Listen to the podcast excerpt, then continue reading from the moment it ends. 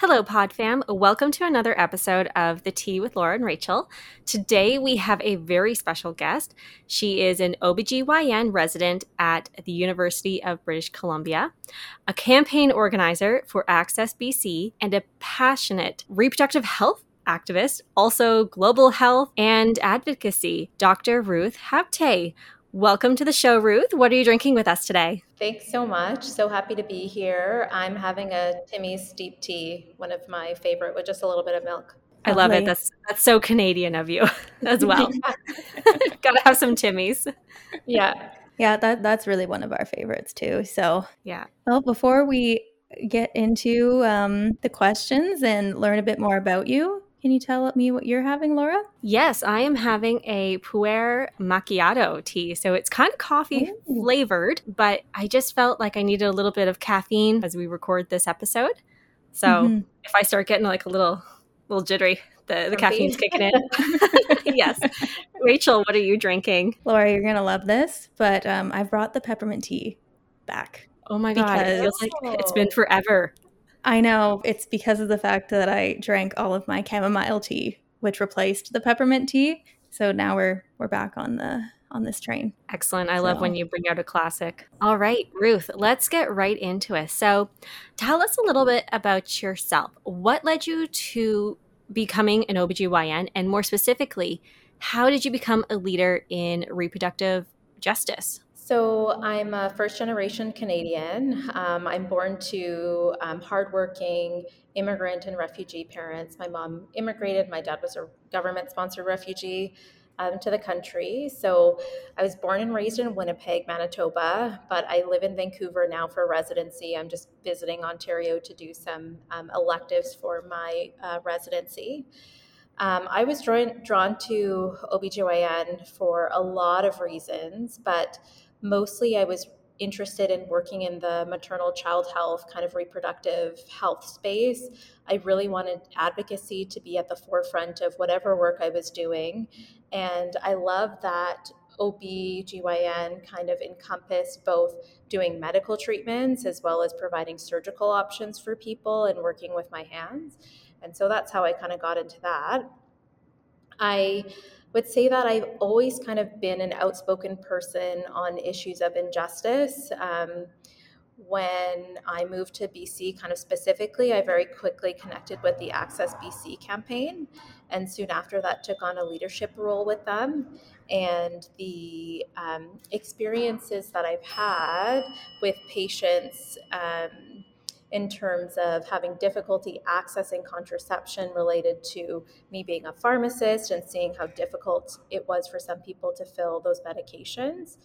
I just I knew that I had to do something about it and the fact that the Access BC campaign had already been formed was something that I, I wanted to be a part of and really it's the patients that I am taking care of that I you know see suffering as a result of not being able to access contraception or other services, what have you, um, is really what pushes me to keep going in this reproductive justice space. For sure. That's been something that, as Laura and I have been doing more research into reproductive rights and reproductive justice in Canada, because we hadn't really looked into it that much before, we were like, oh, yeah, like in Ontario, until you're 25, we have free birth control. Mm-hmm. Interesting. All right.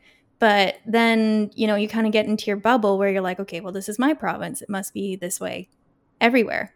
And then yeah. you expand that viewpoint and you're like, oh, it's really not. But then you're also like, oh, but why does it end at 25? Yeah. In exactly. our province, at least. Because, you know, if anything, that's the time where people really need it as well because they're getting, mm. they're still like building their careers and all of this. There was a really, really great talk that both Laura and I listened to that you did. I think it was last November that we will uh, link it in the show notes. And you brought up this great distinction that I would love for you to explain to us, and that is what the difference is between the concept of reproductive rights and reproductive justice. Yeah, and I admittedly, um, before getting into the reproductive justice space, I really didn't realize how much of a difference and distinction there was between the two.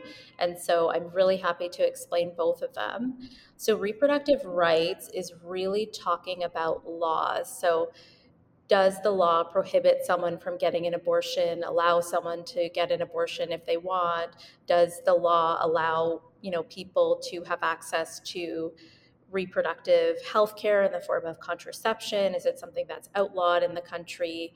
And that was a movement that was really started by working class white women. And so a lot of that has to do with women's bodies typically being controlled by the patriarchy and people wanting to have the right to have an abortion, to have, you know, a contraceptive option. So, reproductive justice has a little bit of a different history. So, it was started by um, women of color who felt like the reproductive rights movement did not encompass everything that they needed. They felt like it was missing aspects of access that, you know, even though there were laws at the time when this movement started in the early 90s, people in their community still didn't have meaningful access to reproductive health care in the form of abortions, in the form of HIV care, and in the form of pregnancy care. And so, reproductive justice really looks at not only the laws, but having meaningful access to care in the sense of you know, giving people the right to have children, the right to not have children if that's what they want, and the right to raise their children in healthy environments. And so that's how the two kind of movements differ. Um, both really important, but different, um, different movements. Yeah, and Ruth, I just kind of wanted to pause on the right for people to have children because I think this is an interesting thing that has come up as we've been talking more and more about the right to not have children. I have seen a lot of commentary about um, people choosing to have a child or go through with a pregnancy, and maybe they're not financially able, like uh, stable enough to or um, any any situation. There are so many different situations. Just as on the other side there's so many situations why someone can choose not to complete a pregnancy. And i'm finding that a lot of people are, are saying like well if if you can't financially support a child or a family or whatever situation you know you should have an abortion. But really like no one has that right to take away that opportunity from someone and i mm-hmm. felt like we just we i wanted to bring that up because it, it's been coming up so much in in different content that i've seen of um, people still trying to put their choice of what they would do mm-hmm. on other people and i think that's what reproductive justice is really about it's allowing the individual to have their choice. Definitely and allowing the individual to have complete freedom in the choice that they're you know making. So um, a choice really isn't there if the person is you know forced by their parent forced by their partner to have an abortion or not have an abortion. The choice really isn't there if the patient or the person pardon me so used to medical talk um, is forced to give up their child or you know keep their child um, if that's you know either of those is not something that they want to do.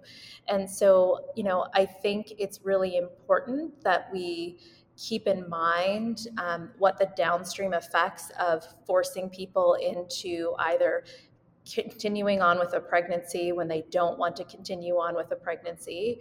I think um, there's a lot of good evidence out there that shows that people who wanted an abortion and were not able to get an abortion have um, lower high school graduation rates, lower kind of income rates moving forward. And then, you know, that being people who have pregnancies that are unintended are more likely to have children who have then pregnancies that are unintended.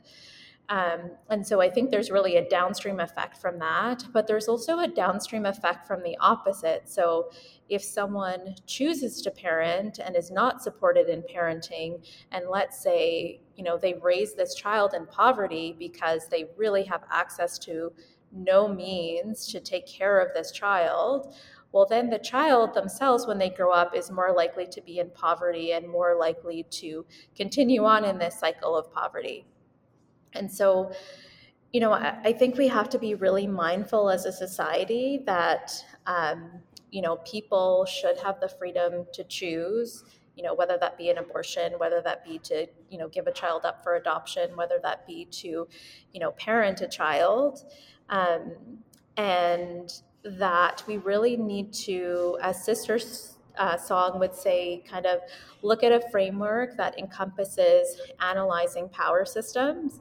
So, really taking an intersectional approach, centering the most marginalized in our community, and um, having a collective call to action. When it comes to you know people having children that maybe they're you know have financial difficulties, well, you know the government solution is then taking this child away from that person and providing funds to somebody else to raise that child. So if they would have you know given you know this family programs to begin with then maybe that wouldn't have been a problem. Maybe they would have you know been able to keep this family together and um, that wouldn't have been an issue. And so you know i think um, people have a lot of opinions. Yes. Yeah. About yes. reproductive health care people have a lot of opinions about um, when people should have children how many children they should have whether or not they're you know capable of taking care care of them have a lot of judgment to give about different parenting styles mm-hmm. but realistically it should be someone's choice they should have complete freedom in making that choice should be forced into making you know a choice and should be supported in that and that's a lot of what reproductive justice you know has to to say about the topic mm-hmm. and I really like the point that you just made at the end, uh, towards the end, about how if the social programs were available to parents, then a lot of the time this wouldn't be an issue. And mm. that's something that comes up a lot with the anti choice movement is that from our perspective, it doesn't capture the broad view that needs to be given because it's like, oh, well, adoption is an option. Mm-hmm. And it's just like, okay, but we have to also look at the fact that a lot of the time people might need an abortion because of financial reasons and because they don't have support from their community and from the government and such. They simplify how complex that solution is mm-hmm. when it's actually very complicated and it's not as easy as just like, oh, yeah, they could go into adoption or if something didn't work out like foster care exists but why would you give a stranger funds to take care of this child but not the parents i agree super super confusing and super frustrating to you know sometimes have conversations with people who are trying to bring this argument down to a really kind of like black and white mm-hmm. type argument when realistically, you know, I can only make decisions for myself. You guys, you, you too, pardon me, could only make decisions, you know, for yourselves. And I would expect nothing less for, you know, people who have organs that are capable of reproducing. You know, they're the ones who get to make those decisions for themselves. It's not me you know i think us as a society we just need to be supportive. And yeah. it's so it's so difficult sometimes having those conversations when you know people like you said just try to simplify things down when really it's not a simple concept. Yeah no that's exactly right. And um, this is something rachel and i had talked at the end of the previous abortion episode that you know we we grew up with um, i'm going to call it a checklist in our mind of you know okay if I was in this situation where I became pregnant, what mm-hmm. is the decision I'm going to make about that? And mm-hmm. we had uh, changing reasons for that. And um, like I know for for us now, we're a little bit more established in our career, so we're like, okay, you know, financially with our mm-hmm. partners, we might be able to make this work. But we're still on the cusp of, you know, maybe it's not it's not the right time, and that's our you know narrative and our choice you know we have no right to put that narrative on on anyone else and i, I feel exactly. like a lot of people need to remember that a little bit like being pro-choice is not being like okay i like we're all for abortion and, and agree that it's a right choice for for society but we're not going to like go like the pro-birth people of being like it's the right choice for everyone because it's not exactly it's not exactly it's not a one size fits all. And, you know, I think it's at the end of the day, it's someone's choice to make, just like pro choice says. I will support you regardless of, you know, what choices people make. Exactly. So you noted that meaningful access is a pillar of the reproductive justice movement. I want to really dive into this because, you know, in our country, abortions are legal and so is contraception. But why is it just because this is legal to us, meaningful access isn't guaranteed? And particularly, how does this impact our rural communities, our northern communities, and Indigenous communities in Canada? Yeah, so I would say, um, you know, there's no law that bans abortion in Canada, which means that abortion remains a decision that is made between um, a patient and the doctor. Um, and so, with that being said, it's usually on a province-wide basis that you know the doctors who are able to provide those services, whether it be medical or surgical terminations of pregnancy, make a decision as to what gestational age they're comfortable doing these procedures up until. And so, you know, I would say that's a good framework overall to have for reproductive um, health care and that means. That being said, just because in British Columbia, where I am training, um, the gestational age limit is 24 weeks and six days, which is some of the most liberal across the country. Just because we, you know, have allow, you know, abortions to happen up until that gestational age for, you know, um, not an indication that was related to the to the patient's health themselves or to a you know lethal anomaly or something like that, just for choice, doesn't mean that everyone is able to access it equally. When you think about where it is, for example, just in British Columbia, these programs are centered in Vancouver, right? And so people in Surrey, for example, which Surrey is the largest growing population in all of Canada, um, they don't have their own abortion clinic. They have to come into Vancouver to have these services done. I think something very similar could be said for most provinces in Canada where access to um, at least the surgical options are pretty limited to larger centers.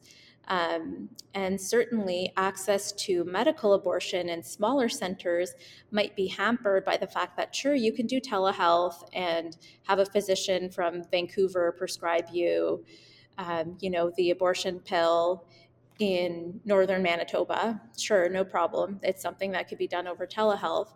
But where will you get that medication from? You know, is the pharmacy um, is there one pharmacy in your town? And you know you're getting a medication from a pharmacist that you you know went to high school with or something like that. You know i just feel that in smaller communities it's a lot more difficult to have that anonymity that sometimes you know really needed in these scenarios. I think that's even more so the case in northern regions where there's even less access to healthcare facilities and pharmacies. Um, and then specifically in Indigenous communities where we know that Indigenous folks um, have, status Indigenous folks, pardon me, have access to all contraceptive options at no cost already on top of you know having the same health benefits in terms of access to abortion care. That being said having the right to free contraception and having the right to abortion still does not guarantee that indigenous folks have the same access as everyone else. You know indigenous folks might live on a reserve where there's only a nursing station no one's able to prescribe these medications no one's skilled in performing these procedures if it's an abortion. Maybe no one is skilled in inserting a Mirena iud copper iud or in one of those implants. And so it's not the same for everyone, just based on geography, based on being a racialized person, and especially an Indigenous person. And so, that in a nutshell is why, you know, just because something is legal, access really isn't guaranteed. Yeah. And one thing that I really never considered until you said it was the stigma around small towns. You know, I, I, as you were saying it, I'm just like, okay, the town where I grew up, I actually went to school with the pharmacist. like in my grade type of thing was friends with and i i could just see where so many people would be afraid of being judged mm-hmm. or just you know like um i know there legally there's a confidentiality but in a small town things get out right and for sure it, it, news could just travel and um, it's stuff that you know you don't want getting out there like depending on who you are. Maybe that's something you want to keep private or it's a very emotional situation because maybe you wanted that pregnancy.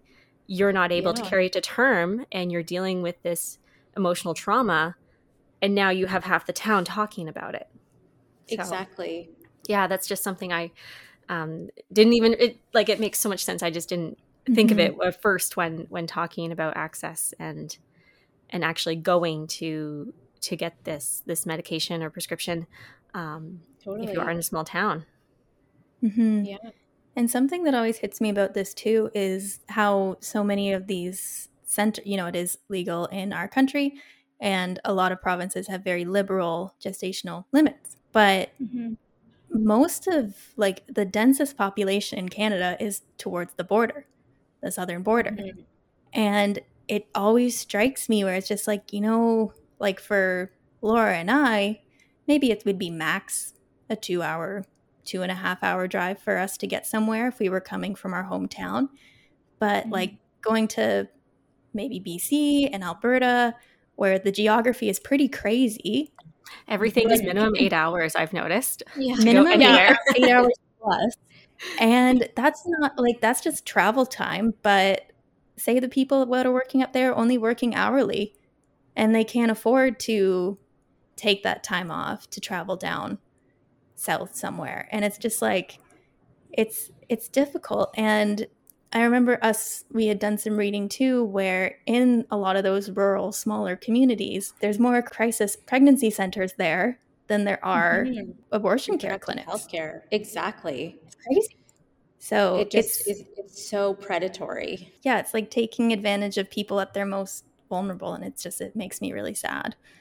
So it so really does. We kind of want to go back to contraception a little bit and how does contraception not being covered by most provincial healthcare plans impact marginalized communities you know, I think that similar to what we were talking about, so when any law or policy is put in place related to reproductive health care and anything is restricted in any way, it's always the most marginalized in our communities that suffer. So it's always people who are, you know, in what we call the working poor, so people who have a day job but make just enough money that their deductible for whatever provincial health plan pharmacare benefit they have is sufficiently high that they would never reach it just based on contraceptive kind of options alone. Um, it's teenagers, I mean, maybe not in Ontario, but in, you know, British Columbia, where I work now, and Manitoba, where I did my training. Um, people of color who um, historically have had harder access to these vital medications maybe related to language and immigration status maybe you know just not being able to navigate the healthcare system in the same way. And so it you know it really is them who is harmed the most by these policies. I would say everyone stands to benefit from a universal access to contraceptive plan um, but it is the most marginalized who serve to benefit the most. Yes, absolutely. And this is going back a few years ago, but um, the price of birth control it's it's not cheap. Um, I remember it being like minimum, I think, fifty dollars a month, and usually you would get several, like maybe three months at a time. So that's one hundred and fifty dollars all in one go.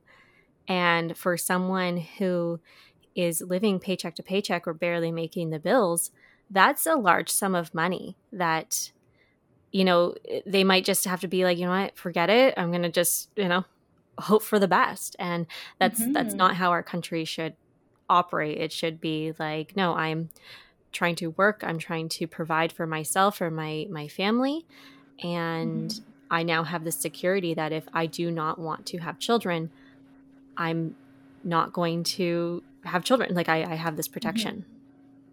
For sure. And I would say probably the cheapest you could get contraceptive pills if you got a three month supply, you know, keeping in mind the dispensing fee, got the generic version, is about maybe $60 for three months. Yeah. Um, so about $20 a month if you get a three month supply. Or if you didn't, then maybe more around like the $30 a month. Mm-hmm. Um, the cheapest you could get a Mirena IUD in British Columbia, anyways, is around 375 but more likely in the $400 mark same thing with the Kyleena IUD so both the medicated ones copper you could get as cheap as 75 but can go upwards from there um, mm. and so it's you know it just becomes very difficult to have to put that money up front mm-hmm. you know even if it's pills it's still fairly expensive for someone it who is. doesn't have the means yeah, and just a question yeah. on on IUDs. You know, what if you're in a rural town or or anywhere really, doesn't matter where you are, and you don't have a doctor. So mm-hmm. does that even just like does that just cross IUD right off the list for you or is there something um, people can do like can they go to a walk-in clinic and have an IUD inserted or how how would that work for someone who does not have a family doctor? Yeah, and the issue of not having a family doctor is so prevalent in British Columbia. I would say um, it depends on the training and the skill level of the doctor. So myself as a OBGYN resident doctor, I put in so many IUDs. I can definitely put in an IUD for somebody. Yeah. But if, you know, let's say this is a GP working in a walk-in clinic who really doesn't even do pap smears maybe you know as a walk-in clinic person you know are they you know able to actually do the insertion process which involves like you know finding the cervix cleansing the cervix making sure you know which direction the uterus is in and a couple of kind of like procedural motions to be able to put it in correctly are they able to provide the follow-up care that's needed you know making sure um, that the person has someone to contact if they're having irregular bleeding or concerns related to it? And you know i would say a lot of healthcare providers either aren't trained to do insertions or just were trained and don't feel comfortable continuing to offer it. And um, it's really unfortunate because i think it's you know a great option if that's what somebody wants but that is the case, unfortunately, the atmosphere that we have right now. Mm-hmm. And um, I, I, actually have some an, an experience to share with this too, because I do have the Kyleena IUD, mm-hmm. and I was lucky enough that I did have a family doctor who, you know, mm-hmm. she prescribed it for me. That was great. But, you know, I was in a new relationship that, mm-hmm. and it took me um, just you know, touching on the issue of having a family doctor and also just getting into in front of the right person for the care you need. Mm-hmm. I think it took six months mm-hmm. for the doctor who was supposed to do um, do the procedure to even mm-hmm. contact mm-hmm. me to book a yeah. consultation, and then another two yeah. months after that. And then um, when we have the follow up ultrasound to make sure that everything's in the right place and there's no punctures, et cetera, et cetera. It was another six months before they could take me in for that. And it's just one of those moments where you're like, well, I hope that nothing's wrong. Yeah. I guess. Like it's it's really hard. And, you know, I find um with IUDs especially, like I had been on hormonal birth control for a while. So like I knew what research I needed to do for mm-hmm. this because I'm like, okay, I did the pill. I didn't do a lot of research on that. I really need to do the research on this. But then I think of, you know, like young people, like teenagers and such that don't have that life experience yet to do that research, but then they're they aren't entering a very um, conducive environment to help them because either sure. they're not being seen at all or they're being mm-hmm. rushed through the process. And I, I would I would actually really love to like go back to young people and just contraception as a whole right now because a great case that could be made is oftentimes teenagers and I, I think it's I don't know if it's the same in Canada but for a lot of like health plans that cover like prescriptions and stuff, you can be covered mm-hmm. under your parents until you're like 25 or something. Yeah. But basically, their parents have to know that their 17 year old daughter is going to the doctor to get a prescription for hormonal birth control or an IUD. And it's just like, that's not acknowledging the case where they don't have friend like good parents. Maybe their yeah. parents are very controlling and they don't want that to happen. Or I think you talked about it in your talk that we watched. Um, the what's the plan in BC? The pharmacare. pharmacare that you know teenagers are held to their parents' income. So if they're from a high mm-hmm. earning exactly. household, they don't get mm-hmm. that coverage. So then they can't go out and get that prescription filled. And it's just like that's really like almost the time where people need that access the most because exactly. they they are not established in life at all. Mm-hmm. And, you know, just to further what you've said, I would say most private insurance plans will allow a dependent to be on until age 25, so someone's child, if they're a full time student. So usually it's up to 18 regardless, and then 18 to 25 is dependent on the full time student status. But people have portals or what have you where they can see what was done for each person on their plan. So they can see that their teenager has filled this drug identification number, you know, X number of pills, X amount of, you know, supply.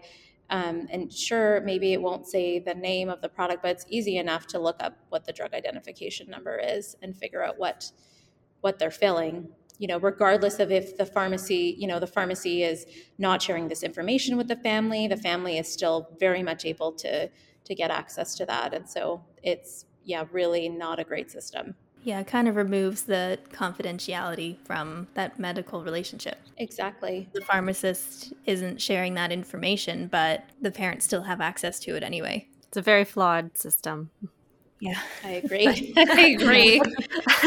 Let's move on to another flaw. Um, oh, yeah.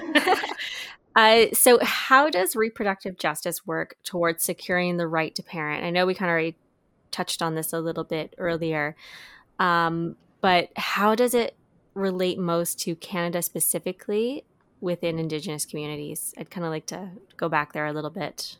Yeah, definitely. So, you know, I would just reiterate the you know what SisterSong has kind of on this. So that framework that really encompasses looking at power systems making sure you're taking an intersectional approach centering the most marginalized um, and it's really you know a really a call to action in that you know no one is free until we're all free. That's kind of the very basic tenet of reproductive justice you know, I would say Indigenous communities have come up with a lot of solutions on their own, that being, you know, the truth and reconciliation calls to action that um, we as a community have just not put into place. Um, I think it's something that we definitely need to strive towards. It's something that with any holiday we should be remembering and trying to put into place. And you know indigenous folks have like laid out the roadmap and we really just need to follow along with what those recommendations are. And so it's um it's just yeah one of those things. Yeah and i think we also really need to respect their own decisions as well when it comes to birth. You know our system is just like we have the right way to birth a child. You know it has to be in our hospital in our system around people who you don't know. But really these communities you know they have generations and generations of knowledge of how they have birthed children. And it's it's a place where they, like they feel safe they feel surrounded by their loved ones and the rest of their community. And canada really needs to do a better job at honoring that and and giving them the option to have their child in that environment instead of being pulled completely out of it into a very mm-hmm. um, eh, cold areas like to them it would be so cold our mm-hmm. our way of doing things. Exactly and i think you know there has been a movement towards bringing birth back to communities. I'm sure it's nowhere where you know it needs to be but certainly there's a lot of promising stories coming um, out of a number of different communities. And I think a big part of that is um, the number of Indigenous midwives and making sure that people who are from these communities are able to access training, if that's what they want to do, to be able to provide that service for you know their own communities. And so, yeah, I agree. Yeah, and just also giving them like not the facility, but just uh, the resources, the resources, like any resources yeah. they may need to to help keep this as a as a safe process as well. Exactly. You know, clean exactly. water and yeah. You know, all those Access basic to resources. sterilized equipment. Yeah, sterilized you know? equipment. Sure. You know, yeah, like anything that we would have access to in our system, but in their environment. Exactly. And, you know, like access to being transferred if something did happen, you know, like safety measures that were put in place, um, you know, making sure that the lowest risk members of, of the community are the ones who are doing this and counseling people appropriately. I think, mm-hmm. you know, there's so many things that could be done. And um, yeah, I look forward to see what happens kind of in that space. All right, so let's move on to some medical questions because it's such a treat to have a doctor on our show. So, many places have a gestational limit of six weeks for an abortion. But what is actually going on with a six week old fetus? Totally. So um, keep in mind, again, pregnancy is dated from the last menstrual period. So day one of what is a pregnancy is actually the first day of the preceding period. And so at about two weeks, again, assuming a 28 day cycle, that's when you would expect ovulation to happen. And if fertilization occurs and this embryo makes its way down to the uterus for implantation, and um, it's at the four week mark where, again, with regular periods, that the person would miss their period, right?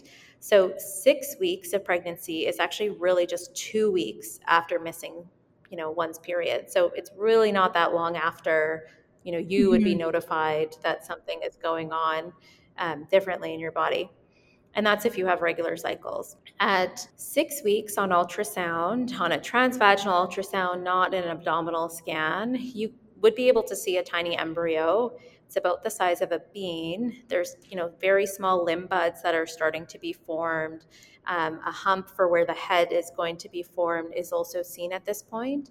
And at most times on the transvaginal ultrasound, you could see a heartbeat. And I just have a question about this because it actually came up in our last episode. Is it a true heartbeat or more just like a a pulse, like just just for our education purposes? Yeah, here? totally. So so the circulation is set up very early in an embryo. Okay. Um, and that's because, as you can imagine, as something grows beyond being just a couple of cells in order to nourish all of the cells that are part of their system they need to have a circulatory system. Mm-hmm. And so, you know, it's a very rudimentary heart at that point, but it is the start of what will be you know the heart of this fetus moving forward is just at a very very tiny rudimentary form at that point in their development okay yeah i'm kind of okay. thinking of like the fertilized chicken egg where you yeah. start to see like all the red veins through it even though there's not really like a whole lot else going on yeah, exactly. And so that circulatory system has to be set up so that um, they're able to continue growing because otherwise how are the nutrients going to get distributed? How otherwise will this growing thing be able to get rid of their waste and things like that? So right. that's uh, one of the very first things to be set up. Right. And now this is just kind of a, a dumb question probably for you but, you know, for the pro birthers, this is a legitimate question. But is that fetus actually viable outside of the womb? So not, there, there are no stupid questions. Um, the fetus is not viable outside of the womb at six weeks. Absolutely mm-hmm. not. They are like the size of a bean. Viability is defined as 24 weeks, sometimes as low as 23, depends on the center and what they're able to provide in terms of resuscitation as well as being 500 grams. So, if this is a really tiny baby because there is some medical problem in the mom, you know, the patient carrying the pregnancy, or in the baby themselves, and they're not yet 500 grams, but they're past 24 weeks, they probably are not going to make it in terms of having a reasonable chance, so like a over 60% chance of surviving outside of the womb. And that's surviving, you know, if it's 24 weeks, surviving usually with significant complications to their life moving forward. Right. So, very different from the uh, messaging that pro birth people are putting out there. You know, a lot of their messaging is, is, you know, this is a fully formed human and they mm-hmm. can survive outside the womb. And it's, it's just not true you know it's just it's just not yeah. it's ridiculous. Just not true. Just not true. Um, you know people who are the size of a bean cannot survive outside of the womb. You know you're a six week old embryo um, you know they're not there's no way that they would be able to survive outside of the womb. And even for you know like a 23 week size fetus that is normally grown for their gestational age will have an incredibly hard time with yeah. maximal support, you know, in a level three NICU being able to survive. So um, it's definitely not as advertised in the crisis pregnancy centers or by the pro, you know, the forced birth kind of movement. Those flyers. Yeah. Laura got on her doorstep too. uh, you got the flyer. yeah, I did, and the irony is, I I got one, um, and there was canvassed all over my street on the eve mm-hmm. that we released our very first abortion episode. and I was, I was like, they know. Oh my god, how do they know?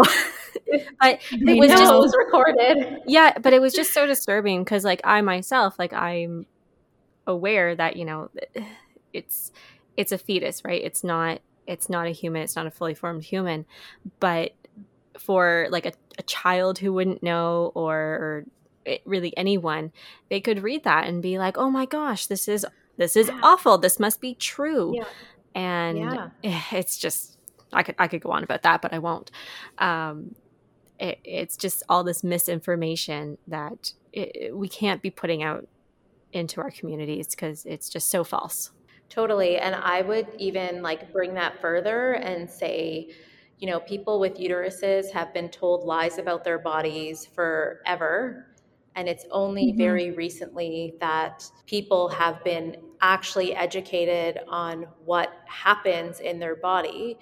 Like every time I do, you know, visits related to menstruation or whatever, I always try to fit in a, a tiny, like, this is what's going on in your body. Did you know that this is what's happening with the hormones and the lining is being shed and et cetera, et cetera, so that people understand, you know, why we recommend the things that we do and can kind of follow along with what the reasoning is because otherwise it's like oh you just want me to take this medication for what and it's like there you know there's some reasoning behind it and then when you tell people they're like oh that's why i was prescribed that medication okay i'll start taking it now yeah exactly like, okay.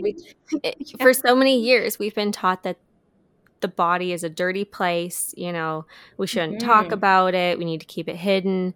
But really, it's this like incredible piece of engineering and all the things that it can do. It's absolutely incredible. And, you know, we need to be talking about it and celebrating it and really understanding everything about it. Exactly. I totally agree. I think, you know, the uterus, the ovary, like what amazing organs. Like the uterus is able to replenish its lining every single month, you know, and shed its cells and then regrow itself based on like hormone response from um, what's being given off by the ovaries. And it's this whole intricate system that you know needs to you know have pieces from different places and there's signals that are back and forth i think you know, people's bodies are amazing. And that's part of why, you know, I chose to do medicine and I think it's really interesting. But I also think, you know, knowledge is so much power and like teaching people about what's going on with their bodies is, you know, something that I find very, very gratifying in the line of work that I do.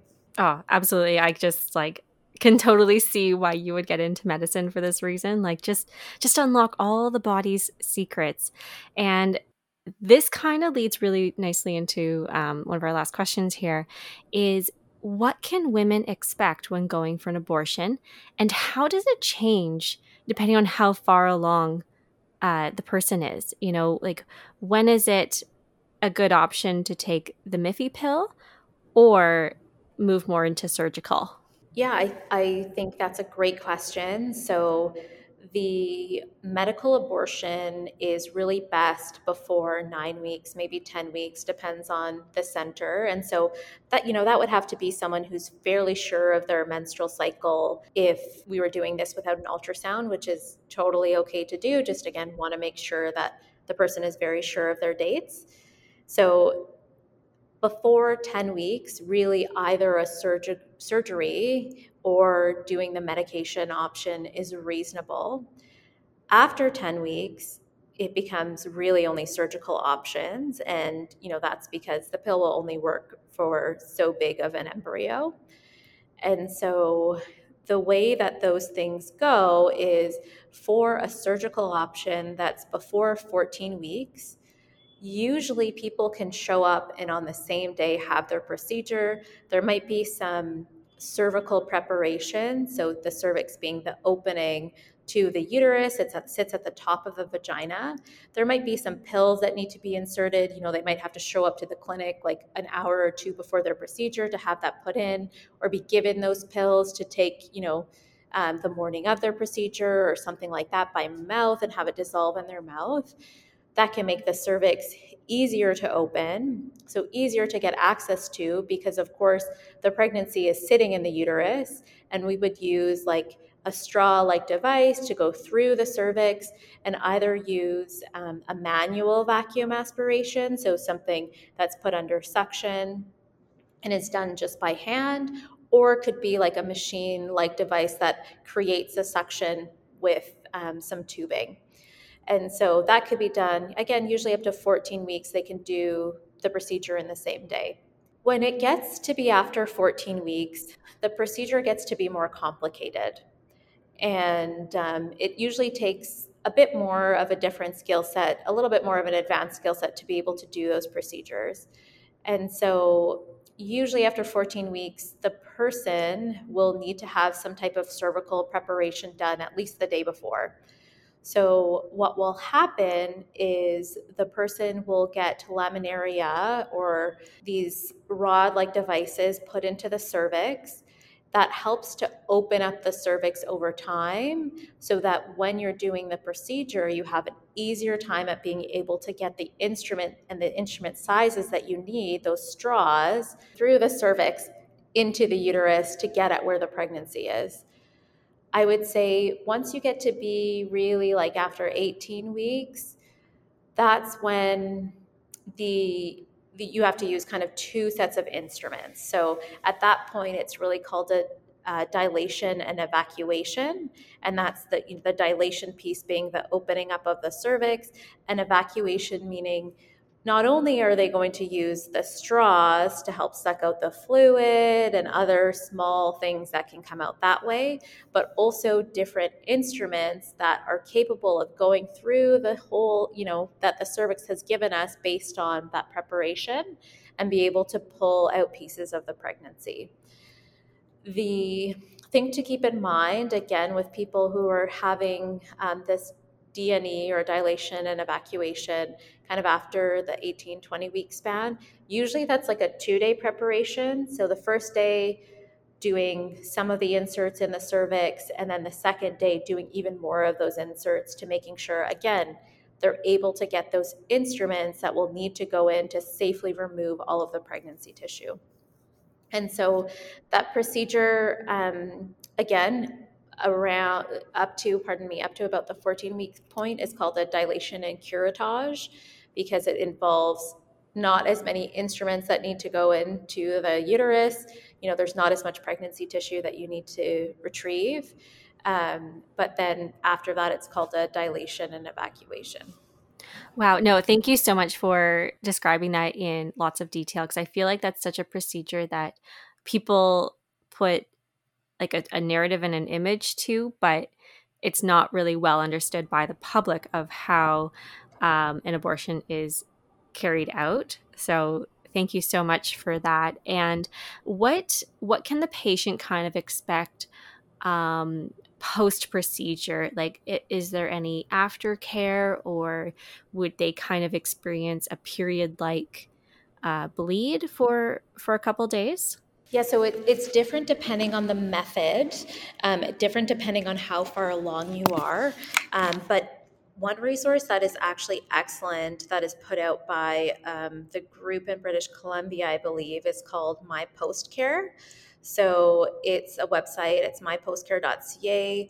Currently, the information on there is all about surgical termination of pregnancy, but they are starting to study medical um, termination of pregnancy and what that aftercare should look like in um, what they should provide in terms of resources. So, you know, it's normal to have some bleeding after the procedure. It's not normal if your period does not come back after seven weeks of the procedure. It's not normal if a month after you still have a positive pregnancy test.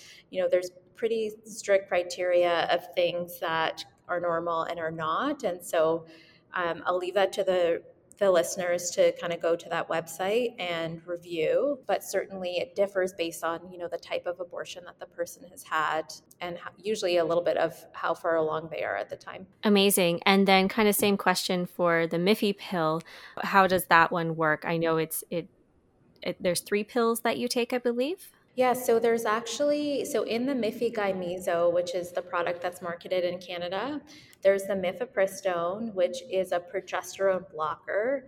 So the patient would take that by mouth, and that medication, you know, progesterone, as the hormone kind of is named, it's pro gestation, gestation being pregnancy.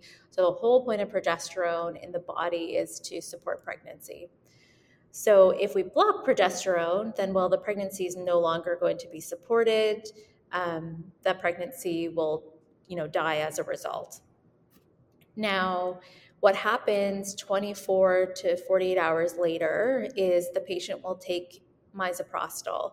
So misoprostol in the Mifegymiso is 800 micrograms, so it's usually four tablets. People can take it in their mouth. So buccally, they um, would allow it to dissolve in their mouth, or it can go into the vagina, whichever. Um, and what would happen is that induces the cramping. So if you can think of, you know, when you've had your period and you have that really really crampy crampy nature that is prostaglandins in your that your body has produced itself causing the uterus to contract. And so you would take you know something like advil because that is something that blocks those prostaglandins and helps with that pain. Now we are giving the opposite. We are trying to give you contractions. We are trying to give you something to stimulate the muscle you know the uterus is a muscle to expel what is inside and so the combination of those two medications, the progesterone blocker and the one that causes those that cramping, pushes that pregnancy out and you know is highly effective in like you know 95% of cases people um, do very well with medical abortion again if they're very sure of their dates and are selected appropriately. Oh my gosh i'm learning so much about all of this. I love knowing the uh, like chemical background of how it affects yeah. your body and just it makes so much sense and then even when i was thinking about um, the chemical makeup of, of, birth control pills i'm like oh i can see why mm.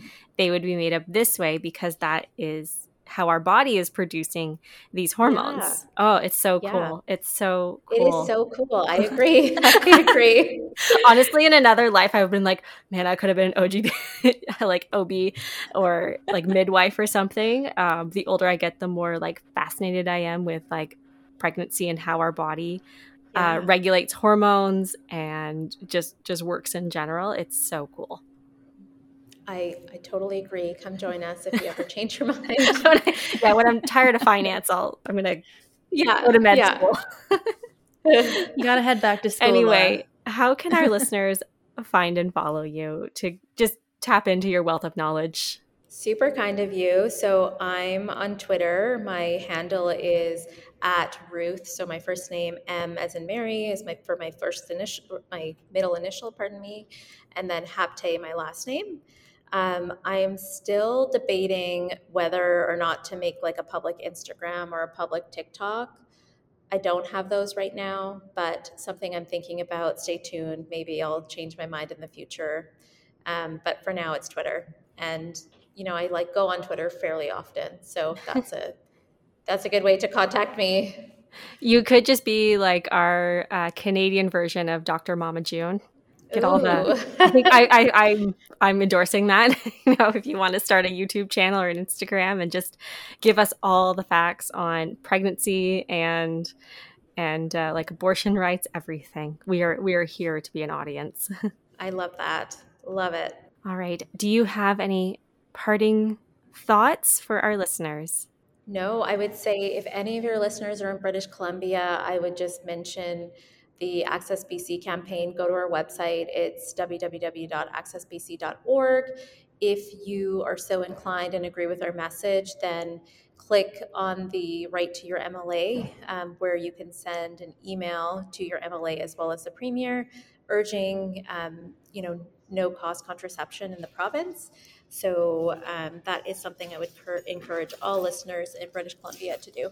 Amazing listeners, definitely go check that out. We actually have um, a future episode coming up with Access BC and uh, the Ontario Contraception Group, and I believe the uh, Manitoba group as well and uh, we can't really mm-hmm. we can't wait to talk more about birth control and how it should be accessible to everyone in canada well, I'm very much looking forward to listening to uh, my colleagues from Access BC and the other sister kind of campaigns. I think it'll be a great additional episode.